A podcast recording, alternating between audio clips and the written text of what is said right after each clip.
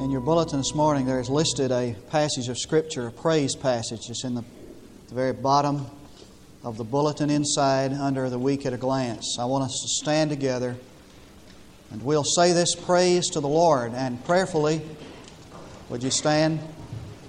Hopefully, um, in the future, we'll be able to memorize these words and it'll become a part of our praise to God. After me, Praise be to you, O Lord, God of our father Israel, from everlasting to everlasting. Yours, O Lord, is the greatness and the power and the glory and the majesty and the splendor. For everything in heaven and earth is yours.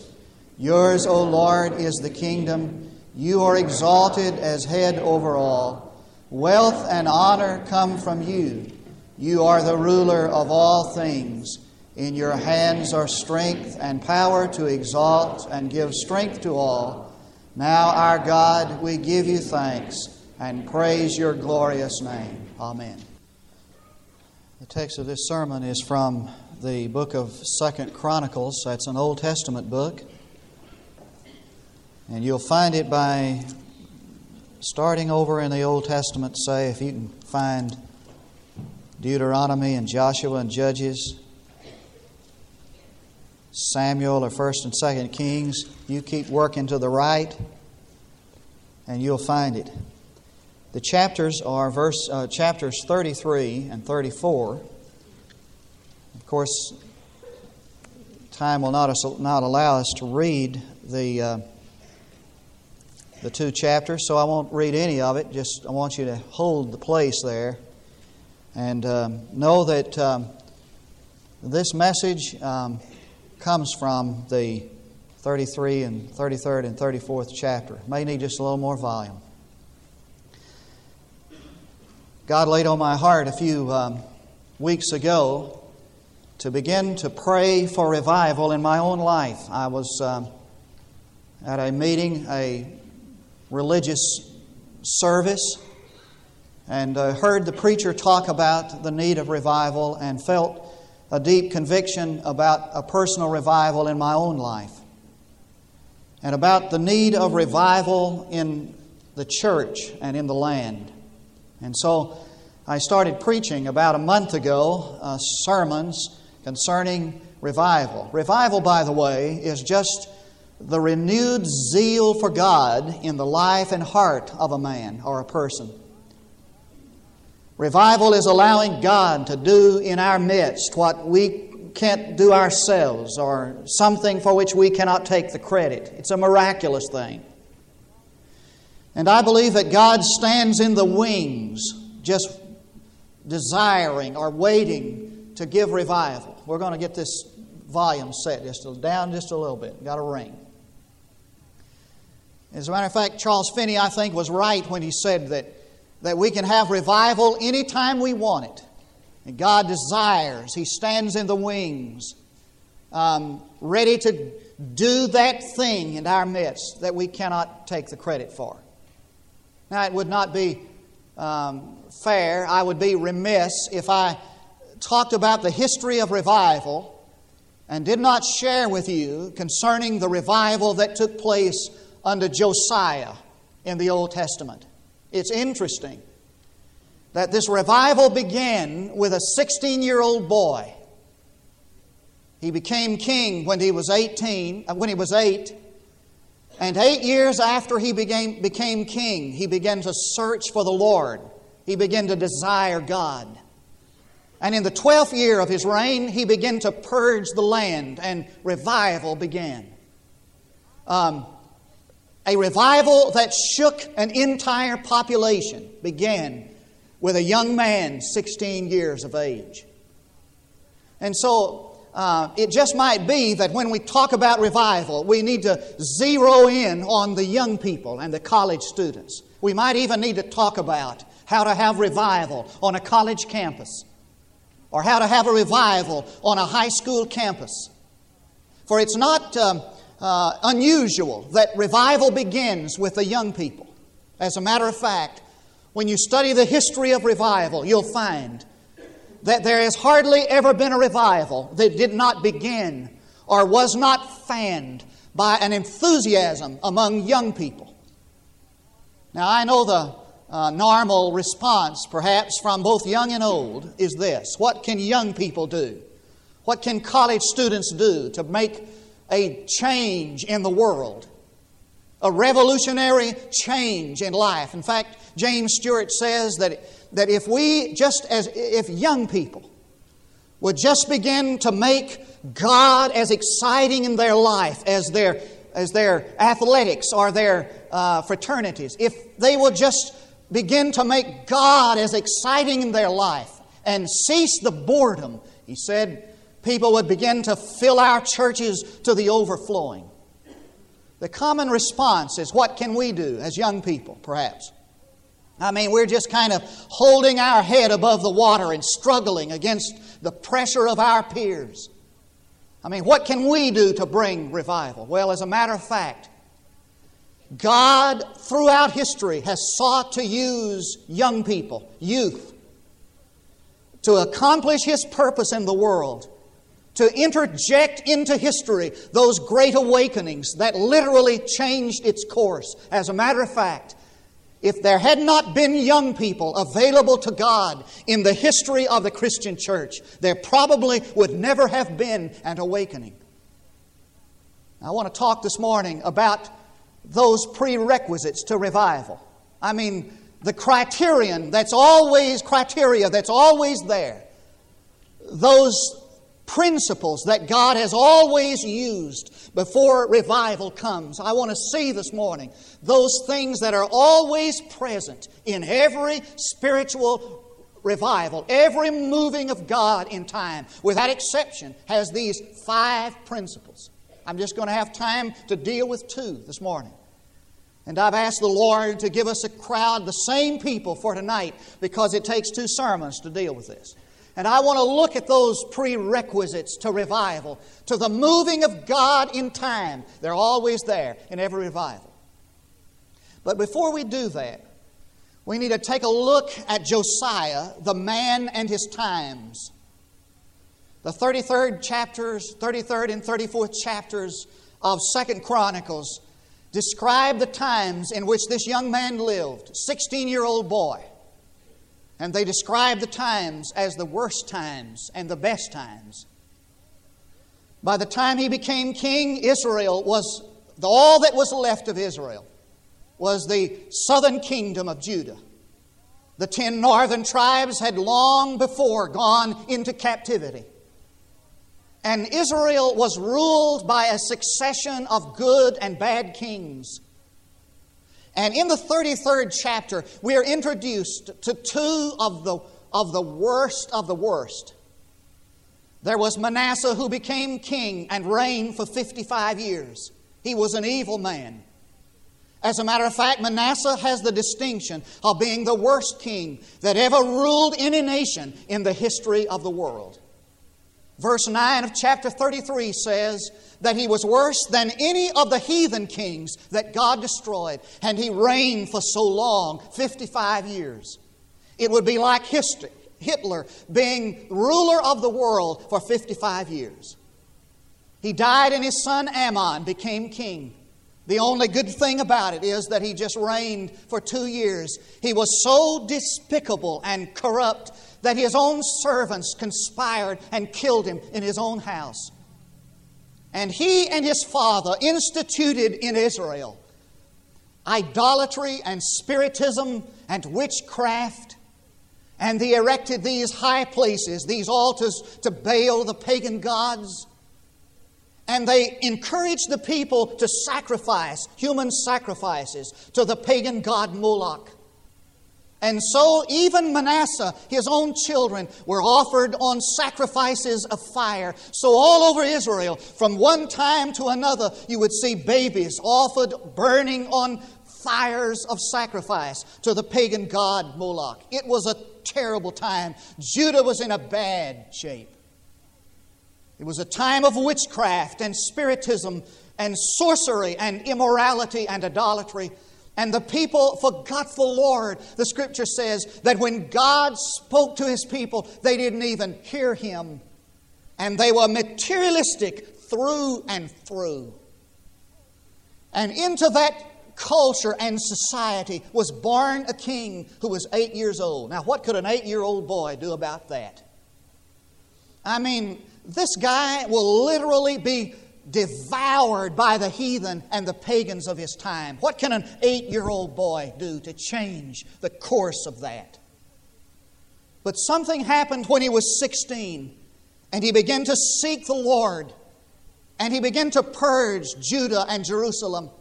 He tore down the high places, the altars that had been erected to the Asherim and to Baal. And he began to burn up and and, and break down the images, the, the carved images and the molten images, and he ground them into dust and spread them over the graves of the people who instituted them. And a revival that shook the entire population began. Now, what kind of a man was Josiah? I think if we can find the answer to that, what kind of a man was he? We'll discover the kind of person that God uses and I don't suppose there's ever been a revival where God has not used someone as a catalyst. I, I, I, hold on to that truth in my own heart. I don't suppose there's ever been a revival that God has not used someone as a catalyst. Now, what kind of person was Josiah that God could use as, use as a catalyst to change his campus, to change his community, to change his world? Well, there are three things about him. Number one, he was sold out to God, therefore, he couldn't be bought. Do you have a price? Let me confess this morning. This might be a good time to confess our sins. Let me confess something. One of the great difficulties of my life has always been at the point of a human desire. I mean, if Satan ever gets his foot on my neck and, and, and, and, defeats me, it's usually at a point of some human desire. I've never really uh, uh, been thrilled at not being liked. As a matter of fact, I'm somewhat secure and I don't do backflips over, over, over doing something that will cause me to be rejected or unliked, either in the church or in the community. So I'm going to confess to you. A lot of my decisions have been made on the basis of what I thought people thought about me or would think about me. Now, I know that that doesn't relate to you at all, perhaps. But a lot of my decisions have been made on the basis of what I thought people thought about me or would think about me. You know, and a few years ago, I came to this kind of decision in my own life. Am I here to please God or am I here to please men? Do I want to please God or do I want to please men? Now, Josiah was a man sold out to God, therefore, he couldn't be bought. He had this big sign around his neck that said, Sold. And so he began to tear down these idols and he ground them into powder and he stirred up the, the wrath of those who were opposed to that. For when you go to messing with people's idols, you better have your insurance paid up. But it didn't matter to Josiah. He was sold out to God. I believe that God uses young people and adults to bring about change. Just those people who are sold out to Him and cannot be bought. Second, he had a heart for God. Now, the scripture says that this young man desired the Lord. He wanted the Lord. He wanted his face. He wanted his desire. He wanted his, his smile. He had a heart for God. I agree with Adrian Rogers. Hear this. When he said, I don't know how much of God you have, but I know that you have as much of God as you want. How much do you want God? I mean, how important to you this morning is it that you have the smile of God, the approval of God, the joy of God, the blessing of God, the will of God? And when he began to desire God, he began to be sensitive to what God was saying. And so he didn't consult the consensus. He just made his announcements and went on. And he discovered God's Word. It's amazing how many times at the heart of revival is the rediscovery of the Word of God. He had a heart for God, and he had an ear for God, and he had a desire for the Word of God. And when he found the Scriptures that had been buried under the, the, of, the, of the disarray of his nation, he tore his clothes and repented that the people had lived apart from the Word of God. He had a heart from God, for God. The third thing about him was that he was willing to demand a showdown. He was willing to demand a showdown. And so he said to the people, We're going to tear down the idols, and we're going to wreck the Asherim, and we're going to seek the Lord. Now, isn't it incredible this morning? Listen to me. Isn't it an incredible thought? And Lee and I were just sharing this as I sat down here. In fact, I had plan B prepared for this morning. I had sermon number two ready uh, because I didn't know how many college students and high school students and the rest of us would be here. Isn't it, isn't it incredible to think that somebody in this room this morning might be a Josiah, 16 years of age, 18 years of age, 19, who decides to sell out for God, who has a heart for God, who is ready for a showdown. He's going to walk God's way, and revival begins that will change this campus that's out here north, that will revolutionize Durant High School, that would change an entire athletic team or a fraternity or sorority, that would revolutionize a community. Somebody here saying, I will be a Josiah. A preacher stood up to preach, and Dwight L. Moody was there, this ignorant, simple man, and he said, the world has not yet seen what God can do with a man who is totally sold out to Him. And Dwight L. Moody sat there and said, I'll be that man. And the world saw what happens when that happens. Right now, we're going to come to the prerequisites, those criteria that are always present in revival. Just there's five of them. I just want to deal with two of them. Hang right in here, and we'll get them. Number one, God's people must recognize the need for revival.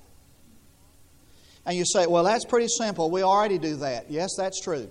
If I took a poll this morning, like I've done on Sunday mornings just for fun, and ask you, do you feel like you do you feel that there is a need for revival in America? Everybody holds up their hand. Do you feel like you have need a revival in your church? Everybody holds up their hand. We're all agreed that we need revival. That's not the need recognition I'm talking about. There's a difference between, listen to me, there's a difference between admitting a need and being so gripped that I do something about it. There's a vast difference. There's a big difference between saying, I need God, I need to see the evidence of God, I can't stand any longer going in my own strength. I need the work of God. There's a difference between admitting that and being so gripped by the urgency of it that we do something about it. Loftus says, listen to this, he said there's a vast difference between isness and oughtness. That sounds like somebody from Munday, Texas would say that. There's a real difference between isness and oughtness. You know what he meant? He said a person can say, sure, there is a need, but it's different than a person who says, there ought to be revival. There's a vast difference. I mean, you could say to Junior, Junior, don't you need a bath? And Junior looks at himself. He's completely covered with a terra firma. Filthy. He said, Junior, don't you need? Yes, I need a bath. He's not going to take a bath without some encouragement. I need to lose 40 pounds, I'll admit that. But I don't know if I'm really gripped with the urgency of that need to do anything about it. Now, watch this. By recognizing the need of revival, I mean that there are at least a few of us, at least a few Christians, who are so gripped enough with the urgency of the current need to shake this community, to, to move to this awakening.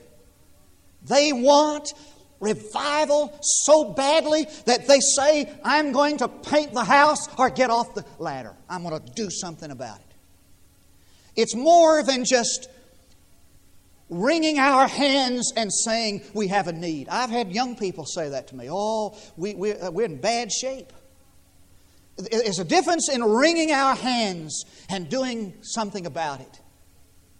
For to say, I believe there is a need and do nothing about it is a sure sign that you don't see the need. The scripture saw, shows us that Jesus came into the temple and he saw what was going on. Now, watch this. He saw these money changers and these crooks and these thieves, and he saw the desecration of his house, and he was moved by it. He was incensed by it. He was aflame. And he took a card and he drove them out. You know the story. He overturned the money changers and he drove out the thieves and the crooks. He did more than just wring his hands. He was gripped by the urgency of it. And John, listen to this, and John gave a little editorial about what he saw when he saw Jesus do that. And this is his editorial. The scripture says that John remembered Jesus said, The zeal for the house of the Lord consumes me. Now it's interesting that when, jo- when John watched Jesus drive out those money changes, he remembered that passage in Isaiah the zeal of the house of the Lord grips me. What grips you? I mean, what consumes you? What possesses you? Most of us are not gripped by anything other than just our own pleasures and our own comfort. To be gripped with the need of revival means that I'm going to get beyond where I am and become personally involved in the awakening that God has promised. First prerequisite people recognize the need. Second prerequisite now, now this is the tough one is to humble yourselves before the Lord. John Mott, the great young missionary, he was, he was a teenager when he surrendered to missions. John Mott said, with regard to our lives, there are two viewpoints. One is, this is my life, I can live it as I please. The other is, my life belongs to another, and that other to whom my life belongs is none other than Jesus Christ Himself. Now, I think I need to clear up a couple of misconceptions about humility. Humility, to humble yourself before God, does not mean that you think less of yourself than you ought. It doesn't get you any points to go around beating yourself, you know, with a humble stick or let somebody cram a humble pie in your face and eat humble pie all the time. Doesn't mean that at all. Nor does it mean that there are some people who are just humble. It's their nature to be humble, and others are not. And so that's just the way it goes.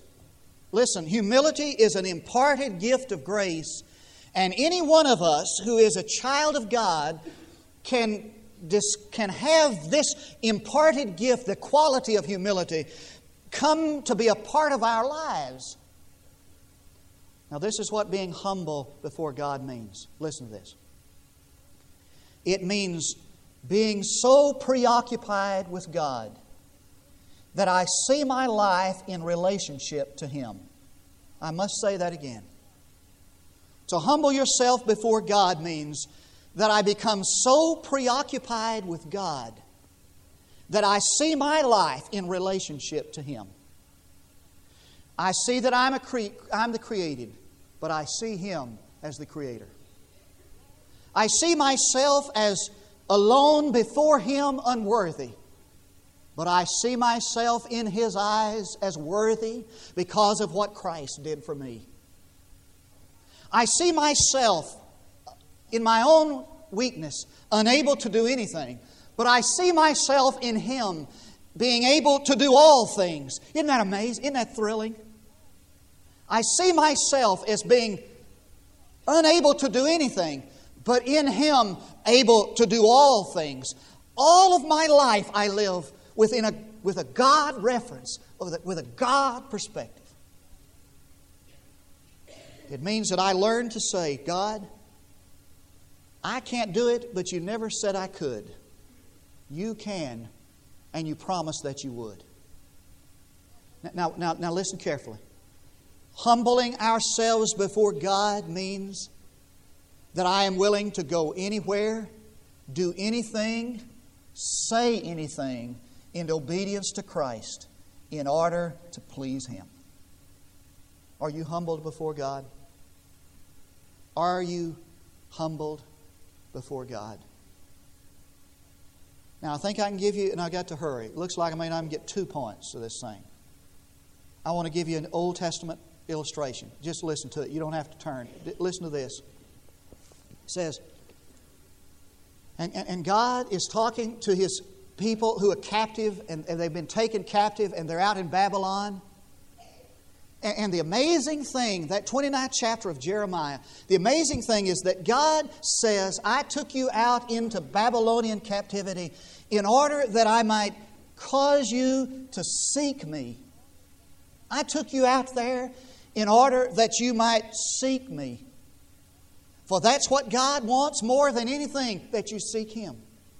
And this is what He says listen. And you will seek me, and you will find me when you search for me with all your heart. Now, I need to tell you what he, what he was saying there. He was saying three things.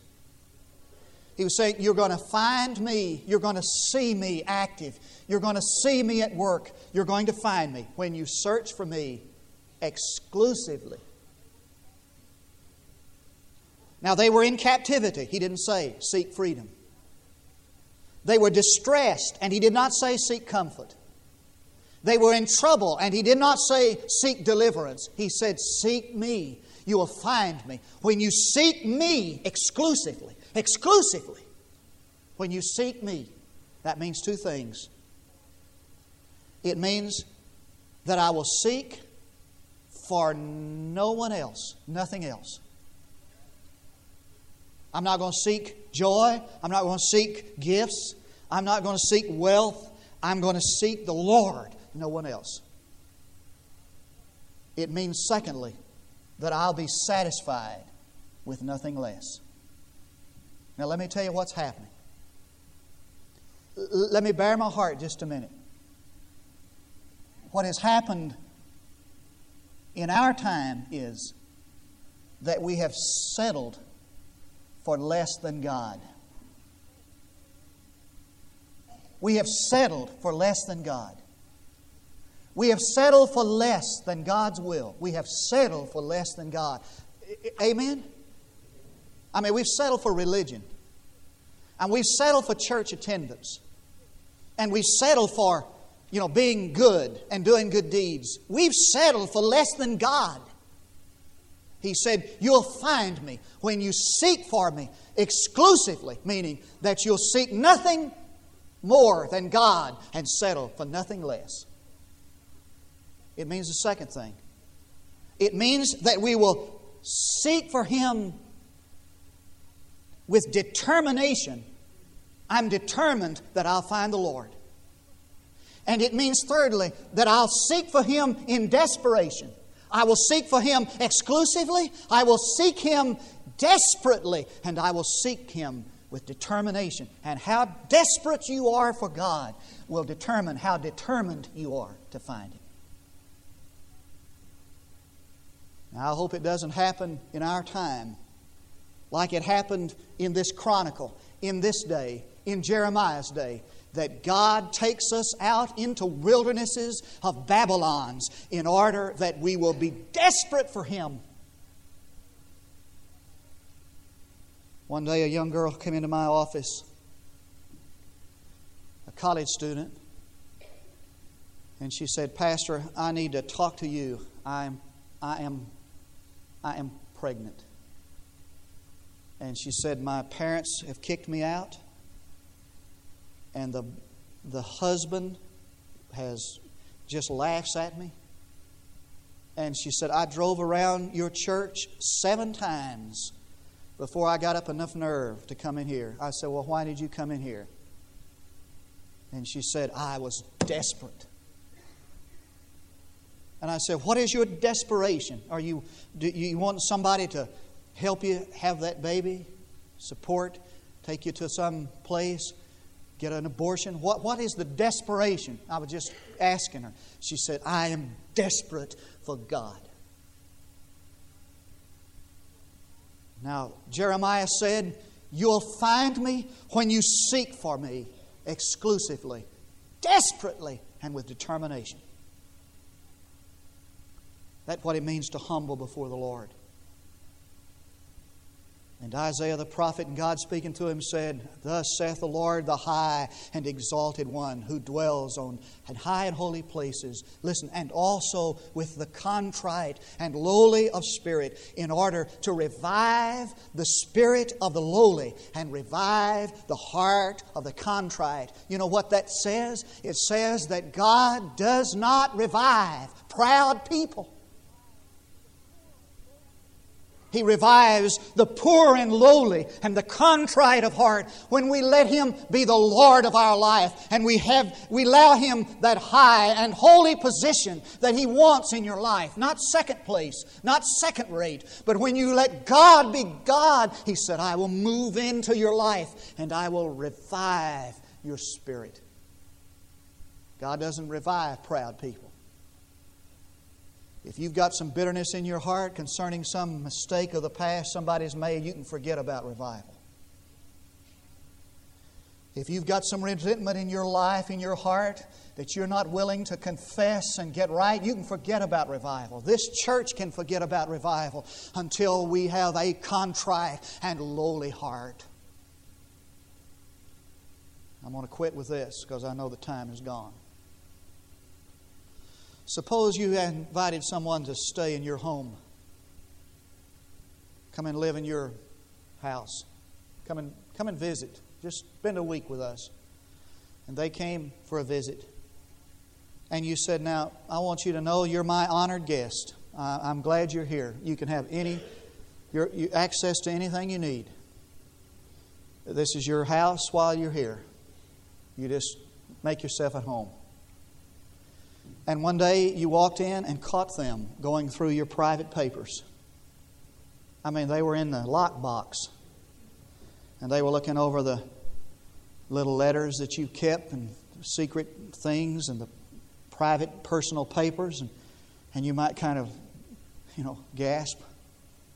Say, well, um, uh, could I help you there? And they'd say, well, no, I was just looking through your personal papers. Uh, I thought it might be interesting, you know, to read this stuff. And, and you might say, well, really, uh, that's kind of personal. Really, I, I wish you wouldn't um, mess around in my personal, private matters. And the guest would say, Oh, oh well, I, I, misunderstood. I'm sorry. I thought you said that everything here, I could, I could, I had access to everything. You, said, Come in and make, make, make myself at home. And immediately the relationship would be strained. Uh, oh, by the way, um, when the Lord moved into your life, did you tell him just to make himself at home? Did you, did you say that he had access to every little closet and every secret thought? And every personal relationship? Uh, is it possible that the strain that has come between you and the Lord is that you have those things that are not yet yielded to Him? Let's pray together. Oh, Father, we feel the burden of this this sermon upon our own heart, the urgency of it, Lord. The, on, the, the admission, God, of our own need. The awareness that in our pride we've stiffened our neck and have not bowed the neck and the knee and the heart to God. Though, Lord, we want now more than we want life, we want your life. In Jesus' name. Now, wherever you are, would you listen? Out on television, there's a lot of people watching this morning. Would you listen? Why not just come this morning and bring everything you've got and give it to God? your pride, your ministry, your fears, your desires, your ambitions, your plans, your dreams, your temptations, your joys. Bring those things to God and lay them at His feet and tell Him, Dear Lord, I'm humbling my life before you, and my deepest desire is that you rule and reign in me. Tell him, I'm going to lay claim to your promise to revive me and my friends.